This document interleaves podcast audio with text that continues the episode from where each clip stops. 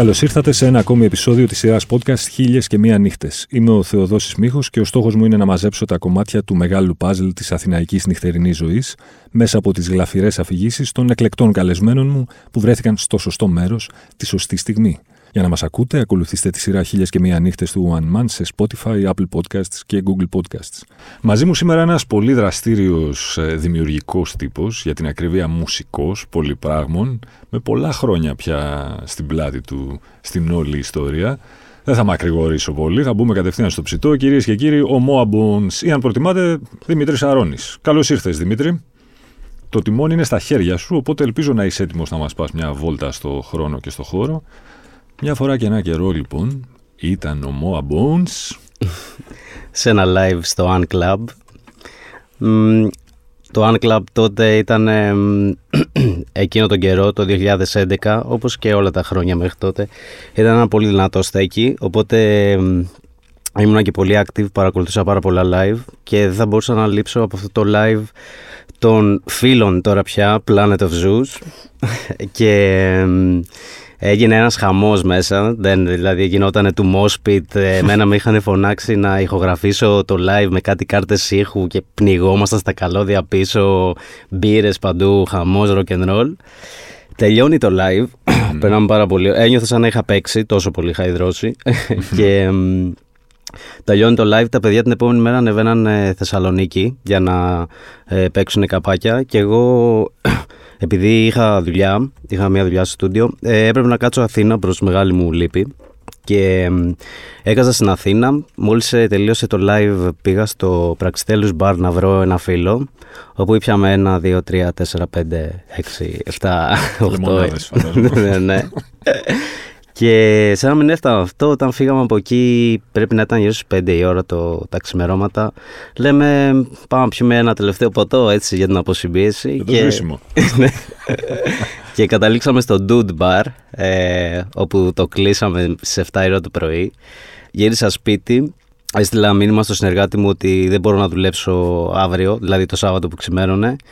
Ε, Όπως επίσης δεν μπορούσα να κοιμηθώ και πήγα για μπάνιο στη θάλασσα με μια φίλη στο εξωτικό Πορτοράφτη και μετά επέστρεψα στην Αθήνα, έφαγα με τους γονείς μου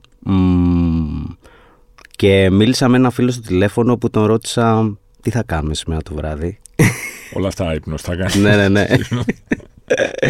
Και έτσι πήγε και το Σαββατόβραδο μέχρι αργά στην Αθήνα και ήταν ένα αγνό διημεράκι από τις παλιές καλές εποχές που αντέχαμε να κάνουμε κάτι τέτοιο. Αυτό θα σου λέω. Όλα αυτά πριν από 12-13 χρόνια πια. Έτσι, ναι, το 2011. Τέτοια ξενύχια παίζουν πια στην Αθήνα; Ε, η αλήθεια είναι ότι δεν έχω ιδέα, αλλά σίγουρα δεν παίζουν πια σε μένα. Ενώ ναι. ότι εντάξει, το σώμα μου φωνάζει, ξέρεις. Ε, αλλά θέλω να πιστεύω ότι υπάρχει κόσμος που το ζει ακόμα και δεν είναι ξέρεις, πολύ ξενέρωτος. ναι. Αυτές τις αλητίες, τις καλώς εννοούμενες, έτσι. ναι, ναι, με. Όλο αυτό το, το πράγμα. Να σου πω, πόσα χρόνια παίζεις και γράφεις μουσική εσύ; Επισήμως από το 2001 όταν και ξεκίνησα να παίζω μαζί με τους ε, Μόντρεκ. Ε, εντάξει, πιο πριν έπαιζα μόνος μου ας πούμε και κλαίω. Ε, ναι. 20 ε, χρόνια πια, δηλαδή, μμ, γεμάτα. Ναι, ναι, αμέ. OK. Okay. Με το χέρι στην καρδιά όταν ξεκίνησες να παίζεις ήταν ένα κίνητρο, ας πούμε, το να ζήσεις και όλη αυτή την rock and roll που διάβαζες στα περιοδικά ή δεν ξέρω στα βιβλία, στις βιογραφίες των συγκροτημάτων και έλεγες θέλω να το ζήσω κι εγώ αυτό. Ήταν μόνο μια δημιουργική ανάγκη, ξέρω δεν μπορώ, θέλω να παίξω κιθάρα, δεν αντέχω. Σίγουρα έχουμε φάει πολύ ροκσταριλίκι από τα περιοδικά και αυτά και επίσης ήταν και πάρα πολύ της, πάρα, έζησα σε μια εποχή που ήταν πάρα πολύ της μόδας το ροκ ακόμα σε όλες τις εκφανσεις είτε ήταν εναλλακτικό, είτε ήταν indie, είτε ήταν hardcore, είτε new metal, είτε grunge, είτε όλα αυτά τα είδη περάσαν τα 90s και τα zeros. Οπότε εννοείται ότι ξέρεις, ναι, ναι, ναι, ότι, το πακέτο, ε. ναι, ναι, ναι, δεν συζητάμε. Υπάρχει, συμφωνείς μάλλον με αυτούς που λένε ότι γενικά έχουν κάπως ηρεμήσει τα πράγματα στην Αθήνα. Θα μου πεις εντάξει είχαμε και μια πανδημία, είχαμε και μια κρίση, αλλά κάπως παιδί μου ότι αυτό που λένε ότι στο κέντρο, ξέρεις, έβγαινες Δευτέρα και γινόταν τη τρελή σου. Τώρα βγαίνεις Δευτέρα και ακούς μόνο ροδάκια από βαλίτσες. από τους τουρίστες, από τα trolley bags. Ισχύει αυτό ή δεν ισχύει, τι λες εσύ; Ε, συμφωνώ με αυτούς που το λένε γιατί ένας από αυτούς που το λέει είμαι και εγώ. Όντως, λοιπόν, για κατά τη γνώμη σου έχει ηρεμήσει η φάση στην Αθήνα. Έχει ηρεμήσει πολύ και τώρα μου δίνεις και μια ωραία πάσα γιατί θυμάμαι το 2017 πρέπει να ήταν, 18, πρόσφατη δηλαδή αθηναϊκή που ήμουνα στο, στο Jokers ε, Δευτέρα και κατέβηκα στη τουαλέτα για να κάνω πιπί και ήταν ένας τύπος, ένας Αμερικάνος, ο οποίος ήταν ε, κατενθουσιασμένος γενικά, μιλάγε σε κόσμο. Δεν ήταν μεθυσμένος, είχε κάνει κεφάλαιο, αλλά ήταν εξή πολύ διαχειτικός. Και πιάνουμε την μπάλα και μου λέει, άρχισε να μου λέει πόσο ωραία είναι στην Αθήνα και είναι η καλύτερη πόλη που έχω πάει και δεν ε, τελειώνει ποτέ η διασκέδαση. Είναι Δευτέρα βράδυ και δεν το πιστεύω πόσο κόσμο έχει έξω κτλ. Και, και αυτός ήταν και όλε από το Σαν Φραντσίσκο, δεν ήταν ξέρω από καμία πεθαμένη πόλη, ας ναι. πούμε, ξέρεις. Και εννοείται ότι μου είχε κάνει εντύπωση, ξέρεις, να έρχεται κάποιος από το Σαν Φραντζίσκο και να λέει αυτό, ας πούμε, που τώρα νομίζω ότι αυτό δεν το συναντάς πολύ εύκολα στην ναι. Αθήνα. Ή δεν, μπορούμε, ή δεν μπορούν οι μεγαλύτεροι να το παρακολουθήσουν ενδεχομένως. Mm, ναι, βέβαια. Εντάξει, είναι και η ηλικία μας στη μέση, σίγουρα. Αλλά έχει αλλάξει και πόλη, πιστεύω. Έχει αλλάξει με ποιο τρόπο; Έχει αλλάξει Αρχικά αλλάζει πάρα πολύ γρήγορα στα πλέον τα μαγαζιά που ανοίγουν, τα μαγαζιά που κλείνουν. Έχει, ε, παίζει πάρα πολύ τουριστικοποίηση, την οποία τη βλέπουμε. Δηλαδή κάθε χρόνο ξέρεις, είναι αγνώριστη η πόλη. Που εντάξει, δεν έχω πρόβλημα ας πούμε, να έρθει κάποιος να κάνει τουρισμό, προφανώς ας πούμε, αλλά έχω θέμα με το να, ξέρεις, να αναπτύσσεται η πόλη τόσο μονοδιάστατα και ε, όλο αυτό το πρόβλημα που δημιουργεί, ξέρεις, ε, κόσμος ας πούμε που ψάχνει για δουλειά και οι μόνες δουλειές που παίζουν είναι πάρα πολύ σερβι, ναι. ξενοδοχεία, όλα αυτά. Είναι λίγο πολύ μονοδιάστατο. Mm-hmm. Στη νύχτα στα μπαρ η μουσική παίζει ακόμη το ρόλο που έπαιζε μέχρι πριν από κάποια χρόνια; Ή πια ο κόσμος δεν πολύ δίνει σημασία και δίνει σημασία περισσότερο, ξέρεις, το που θα πιει κοκτέιλ με μαύρο σκόρδο, ας πούμε, ή τέτοιο. και δεν τον νοιάζει αν υπάρχει ή δεν υπάρχει DJ, αν είναι το Spotify εκεί πέρα καλή η ερώτησή σου. Είναι έξι από αυτές τις ερωτήσεις που προσπαθώ να, να διατυπώσω μια έτσι σφαιρική άποψη, αλλά ξέρεις πάντα ας πούμε, ξεκινάω από τη δικιά μου αίσθηση που είναι υποκειμενική στο πώς το ζω εγώ. Οπότε θα πω ότι αυτό που λες είναι διάχυτο πια στην Αθήνα, δηλαδή αυτό το που λέμε fine drinking, δηλαδή μπορείς να το βρεις σε οποιοδήποτε μπαρ σε κάποια γωνία που απλά έχει ξέρεις, μια κάβα και ένα super barman που φτιάχνει ποτάρες εντός εισαγωγικών. Υπάρχουν ακόμα στέκια που είναι μουσικόφιλα και μαζεύουν μουσικόφιλο κόσμο, όχι τα Παρασκευοσάββατα. Τα Παρασκευοσάββατα βγαίνει ποιος δηλαδή; Τα Παρασκευοσάββατα, επειδή βγαίνει πολύ περισσότερος κόσμος, ε, γίνεται κάτι το οποίο είναι, ξέρεις, αφορά πιο πολύ τη μαζική διασκέδαση, ας πούμε. Ακόμα και στα στέκια, δηλαδή που εγώ στο μυαλό μου που είναι μουσικόφιλα και σε κάποια από αυτά παίζω και μουσική ενίοτε, οπότε το βλέπω και από τη μουσική που παίζω, γιατί παίζω θέλοντας να κάνω τον κόσμο να διασκεδάσει για να του ναι. διώξω. Σωστό. Ε, αλλάζει πάρα πολύ η μουσική, ας πούμε, που παίζει το Παρασκευό Σάββατο από τις άλλες μέρες. Από τις καθημερινές. Ναι, ναι. Η Αθήνα λοιπόν ε, σε ό,τι έχει να κάνει ως με την έμπνευση, λειτουργεί ως πηγή τέτοια, δηλαδή έχεις γράψει τραγούδι που να είναι ή ευθέως να αναφέρεται στην Αθήνα ή να το εμπνεύστηκες από ένα βράδυ, από ένα μεσημέρι, από ένα πρωί που βγήκες βόλτα. Ε, σίγουρα, εντάξει, αφού είναι δύσκολο να με σε εμπνεύσει ο σκουπιδοντενέκε στον οποίο ζούμε. ο σκουπιδοντενέκε του Λεκανοπεδίου. Ναι, ναι, ναι, βέβαια. Δεν έχω γράψει κάτι που είναι dedicated, αφιερωμένο εξ ολοκλήρου στην Αθήνα, ας πούμε, αλλά έχω εικόνες σε διάφορα τραγούδια που είναι παρμένες από την πόλη, ας πούμε, από ιστορίες που μου έχουν πει ταξιτζίδες, από δικές μου βόλτες, από, ξέρεις, συναντήσεις, από πράγματα που σκεφτόμουν σε ένα μπαρ, πολλά πολλά Επειδή λες ότι ανδρώθηκες ας πούμε μουσικά μάλλον ξεκίνησες να παίζεις εσύ μουσική και άκουγες και μουσική πριν ξεκινήσεις να παίζεις προφανώς ε, ξεκίνησες πριν από 20 χρόνια. Τότε έχω την αίσθηση ότι ήταν ακόμη πιο διακριτές αυτό που λέμε μουσικές φυλές δηλαδή μπορούσες να καταλάβεις πιο εύκολα ρε παιδί μου ότι ο άλλος ακούει ξέρω εγώ Britpop ή ακούει τέκνο ή ακούει δεν ξέρω τι λαϊκά. Τώρα υπάρχει σοβαρή πιθανότητα να δεις κάποιον που θα είναι τατουάζ από πάνω μέχρι κάτω, ξέρω εγώ, μπορεί να έχει και καμιά λωρίδα μοϊκάνα κόκκινη και να είναι φανατικός του Παντελίδη. OK. Okay.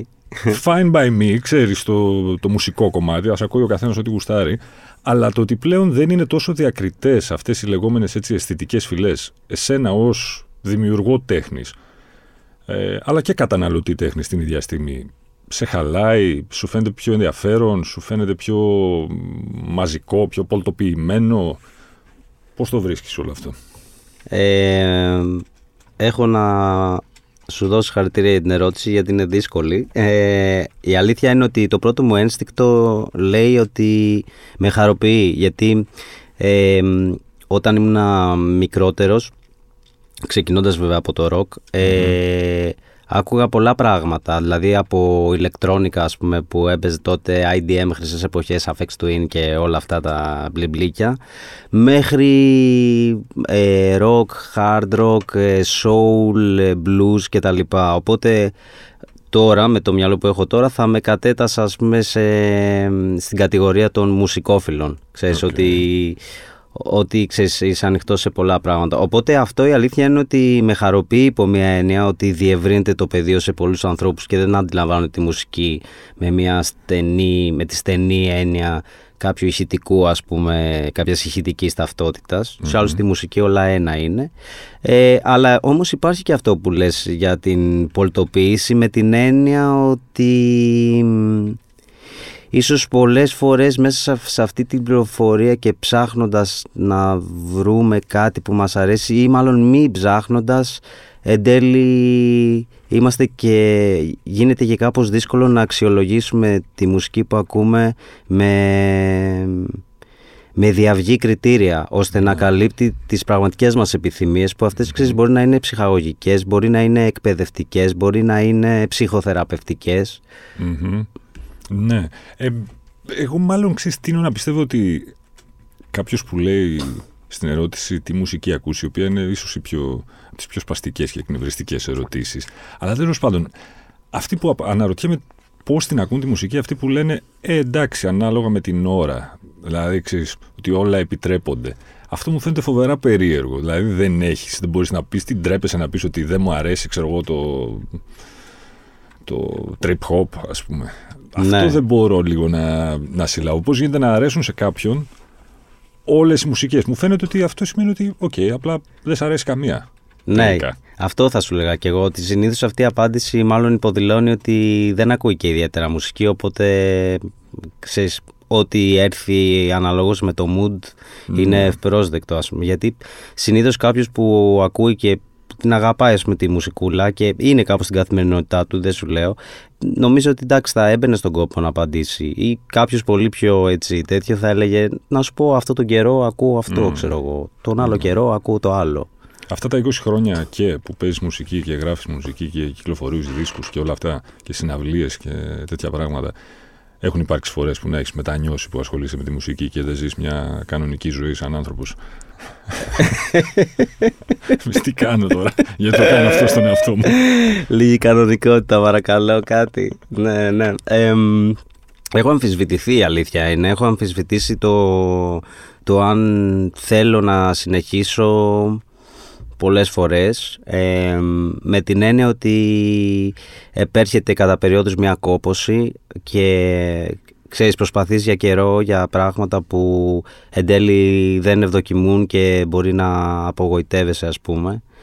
Ε, και αυτοί οι κύκλοι συμβαίνουν ας πούμε κατ' επανάληψη. Ε, Τώρα τελευταία ή μάλλον ίσως περνάω πάλι αυτή την περίοδο του κύκλου που ξέρεις αυτό έχει καταλαγιάσει. Δηλαδή θέλω να πω ότι ξέρεις, μένει κάπως η αγάπη για τη μουσική. Εντάξει αποδέχεσαι κάποια πράγματα που αφορούν την ελληνική πραγματικότητα σε σχέση με αυτό που ε, κάνω εγώ ας πούμε. Κατάλαβες, μπορεί, θα μπορούσα να γράφω ξέρω εγώ ελληνική μουσική λαϊκή, καινούρια, σκυλάδικη, whatever και ξέρεις να είχα λύσει όλα μου τα προβλήματα ας πούμε. Ναι, αλλά θα μπορούσες. Ε, από ό,τι φαίνεται όχι. Ποιο είναι το πιο δύσκολο πράγμα λοιπόν για ένα μουσικό του, της δικής σου συνομοταξίας, της δικής σου φιλοσοφίας στην Ελλάδα; Ότι είναι περιορισμένο εξορισμού το ακροατήριο, ας το πούμε. νομίζω ότι δεν είναι τόσο αν κρίνεις από τον κόσμο που τραβιέται ας πούμε στα καλοκαιρινά φεστιβάλ και τα λοιπά Σωστό. Ε, δεν είναι και ίσα ίσα που αυτό είναι και κίνητρο. Λες, ε, τελικά υπάρχει κόσμος και δεν είναι λίγοι αυτοί, ας πούμε. Κάπως πρέπει να τους ε, φτάσουμε, ξέρεις. Νομίζω το δύσκολο είναι να να έχεις τα άντερα να συνεχίζεις ας πούμε και να καταλαβαίνεις ότι το κάνεις από αγάπη. Αυτό είναι το δύσκολο. Δηλαδή αυτό θέλω. Γιατί άμα το καταλαβαίνεις αυτό μετά δεν είναι και κάτι δύσκολο. Δεν ξέρεις, έχεις πράγματα, οράματα και φιλοδοξίες αλλά δεν χάθηκε και ο κόσμος. Δηλαδή, ξέρεις, μουσική κάνουμε. Ωραία, περνάμε. Κατάλαβες. Σωστό και αυτό. Να είμαστε λίγο πιο χαλαροί, ξέρω εγώ. Μπας και το διασκεδάσουμε και το απολαύσουμε ναι. περισσότερο. Έτσι. Αυτό μπορεί να είναι και ευεργετικό επίσης μερικές φορές. Δηλαδή, το, το να υπάρχει ένα ένα strategy και ένα marketing plan ας πούμε όταν κάνεις κάτι είναι, είναι προφανές ότι πρέπει να υπάρχει αλλά ξέρεις μερικές φορές θέλεις θέλεις θέλεις κάτι πολύ και δεν έρχεται και μετά ξέρεις, κάνεις λίγο πίσω κάνεις ένα zoom out και έρχεσαι με καινούργιες ιδέες με καλύτερη ψυχολογία με ξέρεις πιο solid ας πούμε state of mind. Κατάλαβες. Σκηνή, αυτό που λέμε σκηνή υπάρχει σήμερα. Νιώθεις εσύ κομμάτι κάποιας ε, σκηνής; Νομίζω ότι έτσι όπως την έχω βιώσει εγώ θα τολμώ να πω πως όχι αλλά χωρίς να θέλω να υποβιβάσω τα πράγματα που συμβαίνουν ή ότι δεν υπάρχουν ομάδες ανθρώπων και μπαντών που έχουν σύγκληση και συνεργάζονται κιόλας γιατί υπάρχει πολλή συνεργασία στη σκηνή σε σχέση με όταν ξεκινούσα ας πούμε εγώ με τους Μόντρεκ που ψάχναμε μέρος να παίξουμε με το Κιάλι και ε, επίσης παίζανε και εξής πολλές συμπεριφορές που ήταν κάπως είχαν πολύ attitude γενικά παλιότερα, ξέρεις ότι κάτι συμβαίνει, κάτι κάνουμε εμείς εδώ και τέτοια, τα οποία αυτά τώρα έχουν εκλείψει, δηλαδή ο κόσμος είναι πιο, αρκετός κόσμος μάλλον είναι πιο down to earth και συνεργάσιμος, πολύ μεγάλη διαφορά βλέπω σε αυτό.